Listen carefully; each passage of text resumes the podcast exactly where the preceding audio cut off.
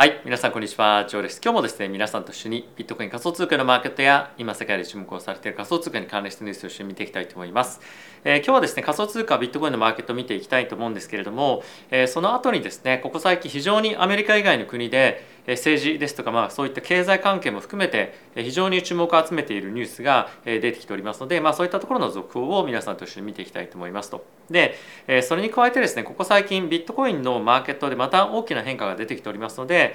そういったところです皆さんと一緒に今日はその後にですね一緒に見ていきたいと思います。でまずはですねビットコインのマーケットをこちら見ていきたいと思うんですが現在ビットコイン1万9300ドル近辺を推移しております。えー、一旦ですねビットコインに関しましてはちょっと大きく跳ね上がってまあ、跳ね上がったといっても、まあ、1万9700ドル近辺まで上がって、まあ、その後また下に戻ってきているというような状況ではあるんですけれども、まあ、少しボラティティが出てきそうだなという雰囲気は、まあ、若干出てきているかなという感じは、えー、あるのかなと思います。でこれはえー、仮想通貨だけではなくて株に関してもそうですし、まあ、あとは金利に関しても、まあ、ちょっとですね動きが少し止まったような感じはえまあ、あったんですけれどもまた新たにですねマクロ関係そして、まあ、そういう政治経済関係のニュースですね出てきておりますので、えまたそういったところを、えまあ、見ながらマーケットが若干動いているっていうのは一定程度あるのかなと思います。でそれに加えてイーサーなんですけれども、えこちらもですねまた同様に大きく、まあ、昨日今日ですね大きく上昇してその後戻ってきてはいるんですけれども、まあ、少しずつ上昇基調に行くのかどうかみたいなところがマーケットは今気にしているポイントではないのかなと思うんですが一応ですね11月の2日に FOMC の結果がですね発表されるということでそれまでの間は大きな、上昇があったとしても FOMC で一気に大きくドーンと下がる可能性もあると思うので、まあ、まり今のこの上昇だったりとか動きについていく必要というか、まあ、あまりついていかない方がいいのかなというふうに僕は思っておりますと。ただし逆に今回の FOMC を受けてマーケットの方向感が一気に出るという可能性は十分にあると思うのである程度その FOMC をま起点とした動きが出てくるよっていうような準備っていうのはある程度しておいてもいいのかなと思いますと。でまあじゃあどういう準備があるかっていうと、まあ、ある程度マーケットで例えば今回このマーあの FOMC の前に大きく上昇もしくはま下落みたいなのがあったとしたら、まあ、そこのポジションをまあ一旦フラットにしておくっていうのも一ついいかと思いますしまたご自身で今後の展開に非常に強く確信があるようであればそういったところの方向感のポジションを取っておくともまあいいのかなと思うんですがまずは11月もそうですし12月の FOMC もかなりまあやっぱり重要になってくると思うので FOMC を一個一個こなしながらしっかりとした方向感を出していくっていうような感じになると思いますしまだやっぱり来年まではですね、まあ、来年までというか、まあ、来年の前半、まあ、中旬ぐらいまではマーケットではまだあのダウンサイドを見ながらの展開になるんじゃないかなと思うので仮想通貨だけがまあぶっ飛んで上に上がっていくっていうのは正直想像できないんですよね。ですが仮想通貨に関しては、まあ、ある程度下がりにくい状況にはなってきてるんじゃないのかなと思うのでポジションの構築みたいなものを、まあ、時間をかけてゆっくりましていってもいいのかなというふうに僕は感じておりますと。でえ今日はですねこの他に株式そして金利のマーケットも一緒に見ていきたいと思うんですがまずはですね今日株式マーケットについては、ま若干じわじわじわじわまた上がってきているような感じですね。で特にダウに関しては、ま大きく続伸をしておりましてちょっとここ最近の大きな下落、まあ、上下したものが、まあ、一旦そこになっているような感じにはなっていますと。ただしこれについても FOMC によっては FMC に結果によってはまた大きく戻る可能性もあるんじゃないかというふうに見ている人もですね非常に多くいるのでこの上昇には、まあ、とりあえずはついていかないっていうのが、まあ、どのマーケットにおいてもいいんではないかなと思います。でそれを判断していく上で非常に重要なのが、まあ、金利のマーケットになっていくと思うんですが金利のマーケットについてはかなりやっぱり、まあ、あの高止まりをしているような状況になってるんですよね。なので、まあ、トレンドとして転換をしているというよりも、まあ、今のマーケットのこの金利上昇のトレンドがどこまで続いていくかっていうのを一旦見極めるのが株式マーケットそして仮想通貨のマーケットがリバウンドしていくかどうかっていうところを、まあ、占ってくる非常に重要なポイントになっていくかと思います。で10年債の金利も非常に重要なんですけれども、まあ、それよりも今やっぱり2年債の金利というところを注視をして見ていきたいと思うんですが2年債の金利に関しても引き続き4.5%を維持しているというような状況なのでまだまだこれから金利上昇のトレンドをまだあの諦めたっていうわけではないのかなというふうに、まあ、こういったところを見ると分かるかなと思いますと。でこれに加えてですね皆さんと一緒に FOMC での金利織り込み状況というところも含めてこれからマクロ関係のニュース政治関係のニュースというのを見ていきたいと思います。で、その前になんですけれどもあと本当この1週間限定なんですが ZoomX さんの概要欄の方のリンクから登録いただきますと、通常1回のところ2回の上限で、え、初回入金ボーナスもらえるとで最高700ドルまああのその700ドルがダメだったとしても600ドルは最低もらえるような今キャンペーンをやっておりますので、えー、ぜひですねそちらをご利用いただければと思っております。まあ、あと1週間でこのキャンペーン終わってしまうので1週間後、まあ、プラス1日ぐらいですかねリフォーム MC 来るのでこういったところを利用しながらリスクマーケットの,、まあそのリスクのヘッジだったりとかリスクテイクっていうのをしていただけるといいんじゃないかなと思っております。はい、ということでまずはこちらですね FOMC での金利織り込む状況っていうのを見ていきましょう11月に関してはほぼ 100%75S ポイントの利上げが織り込まれています12月についてなんですけれどもすみませんこっちですね。12月についてなんですが、えー、このですねサイトがアップされませんね、はい、今どういう状況かっていうと前日までは50ベースポイントの利上げがまあメインシナリオみたいになってきたんですが、まあ、今日この24時間、まあ、週末を挟んでの時間で、えー、またですね75ベースポイントの利上げの方にじわじわじわじわ傾いていっているというような状況になっています。で一応2月こちらも アップされませんけれども2月の状況はどうなっているかっていうと2月に関しては12月が75ベースポイントの利上げだとした場合追加で25ベースというのが今メインのシナリオになっておりますと。でそこから50ベースポイントの利上げっていうのも、まあ、今ちょっと織り込まれてはいるんですけれども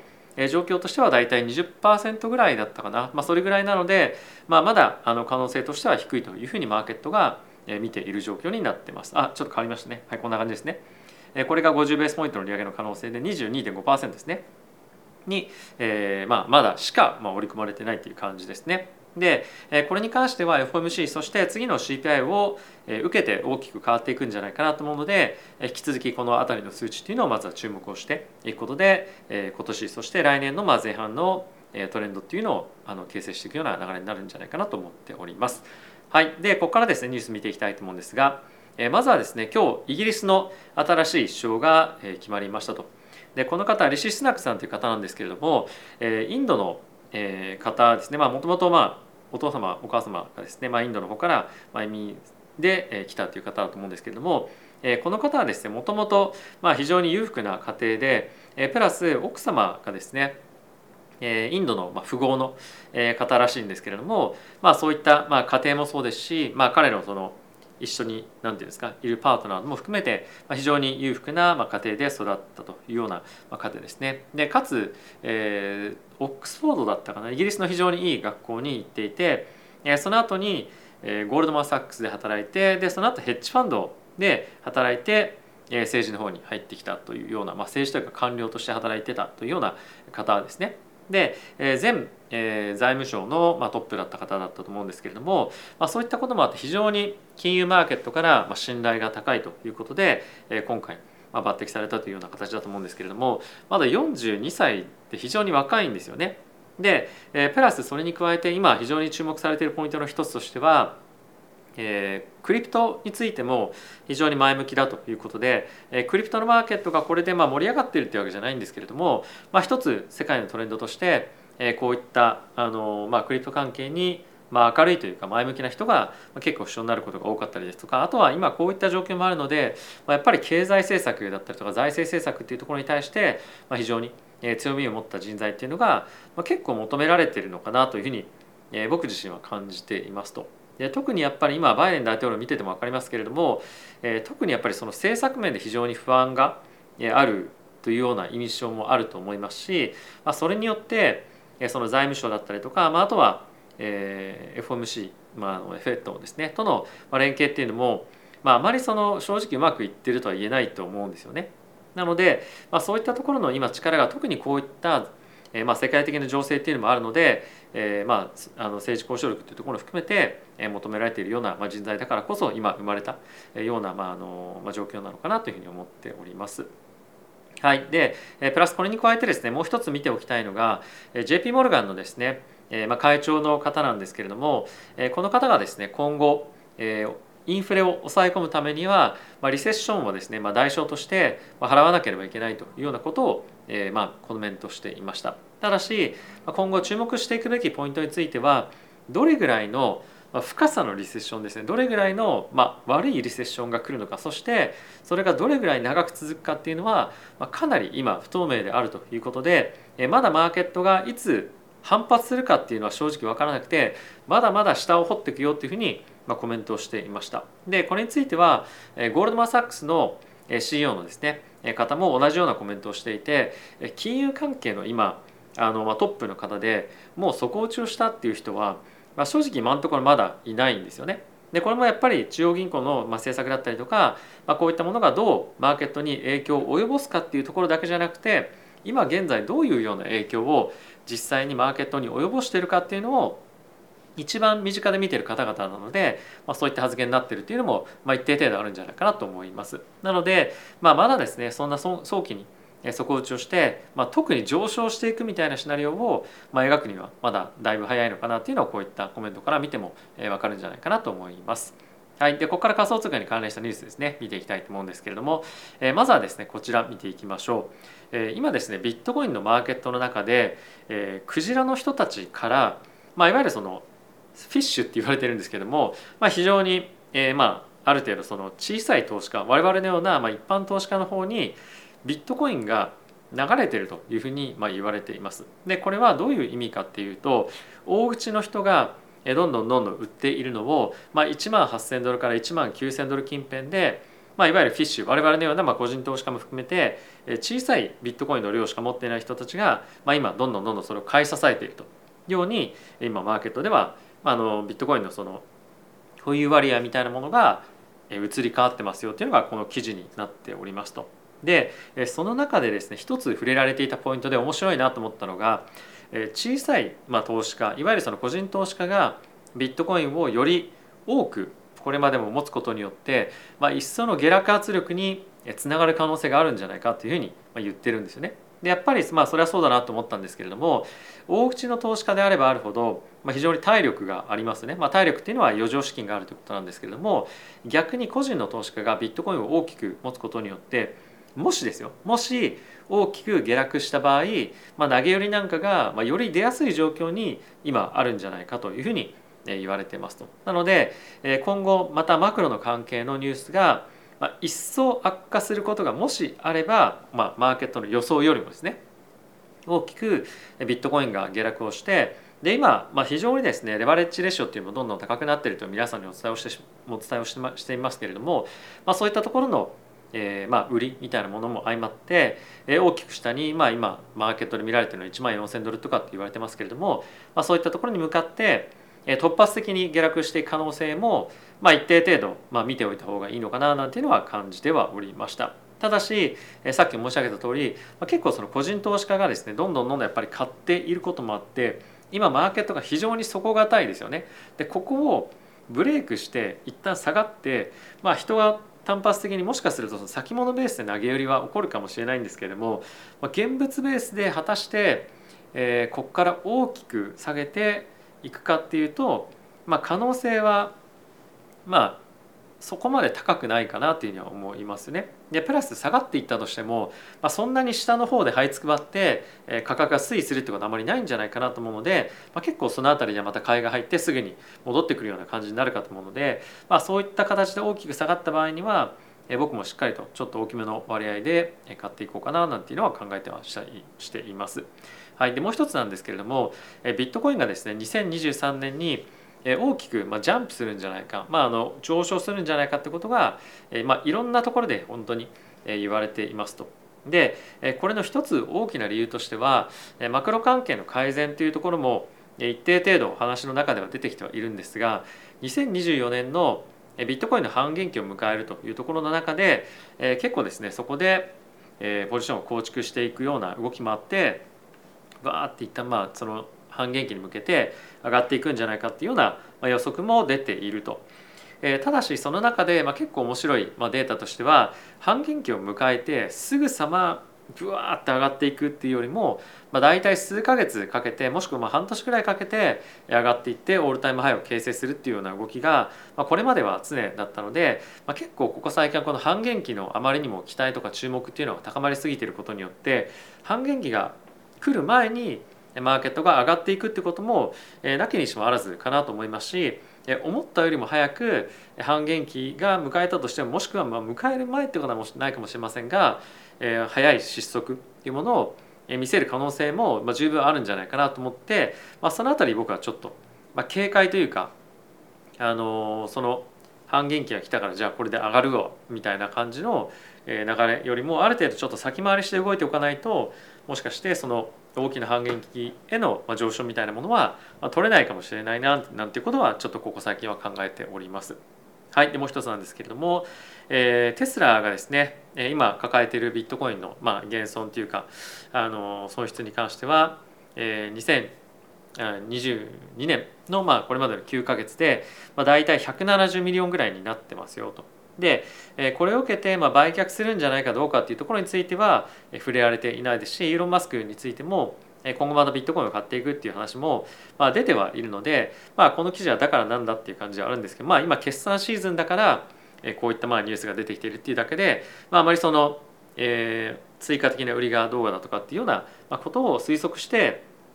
関われているわけではないですがま今後テスラがどういうような形でこのビットコインの処遇に関して言及をしていくかっていうのも一つ非常に面白いポイントになるんじゃないかなと思うのでテスラの決算ご興味ある方はチェックしていただけるといいんじゃないかなと思います。はい、で次なんですけれども、え、さっきもちょっと言った通り、まあ、クリプトフレンドリーの、えまあ、この方ですね、え、スナックさんが、え、プライミニスターになりましたというようなことが、まあ、ニュースで出ております。え、これはですね結構やっぱりまた大きなニュースに今はならないと思うんですけれども、まあ、今後 CBDC の検討していく上でだとかあと今イギリスはですね非常に厳しいクリプトの規制まああの宣伝っていうところも含めてやってるんですよね。でこれがもし状況が変わってくるようであれば、まあ、かなりマーケットには、まあ、あのセンチメントとしてまあ一ついい流れだよねっていうのはできると思いますしグローバルの中でイギリスっていうのはです非常にこの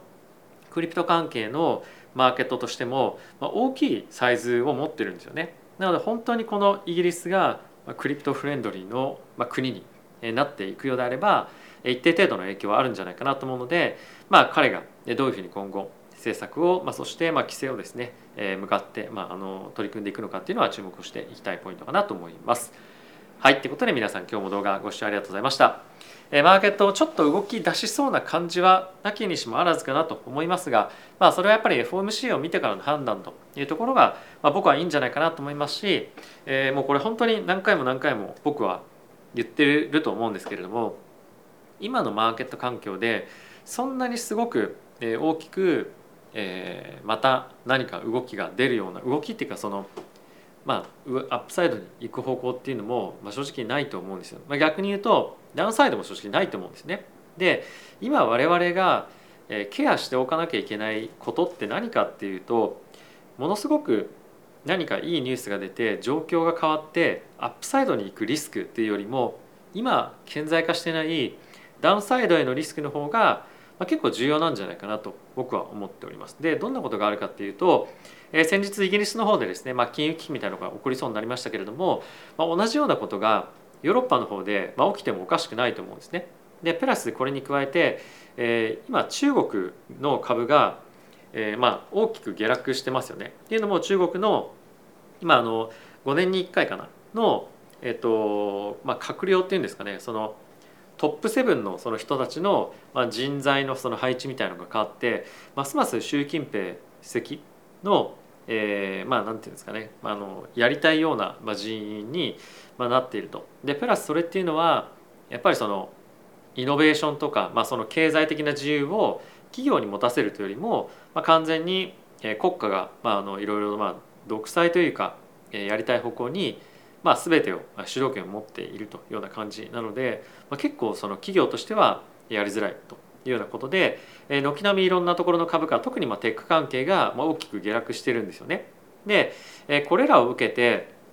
またその中国国内だけでもそうですし他の国のまそういった関連ファンドそして今後また追加的にヨーロッパの方でもっともっとその状況が、まあ、その経済的状況が悪化していってきた時にそのダメージを食らう可能性があるファンドっていうのも潜在的にあると思うんですね。でまあそういったところの何かしら、まあ、その危機的状況だったりとかあとは政治関係でえー、まあロシアウクライナそしてまあアメリカ中国、まあ、その辺りが絡んでいくようなところで何か地政学的リスクで非常にまあ大きな爆弾を抱えているようなものも、まあ、いろんなところにあると思うので、まあ、そういったところが何か出てこなければいいんですけれどももし出てきた場合、まあ、マーケットでのそのパニックみたいなものが出る可能性もあるのでそこはですね非常に大きなリスクとしてえしっかりと捉えておく方が僕はいいんじゃないかなと思っております。はいということで今日も皆さん動画ご視聴ありがとうございました。また次回の動画でお会いしましょう。さよなら。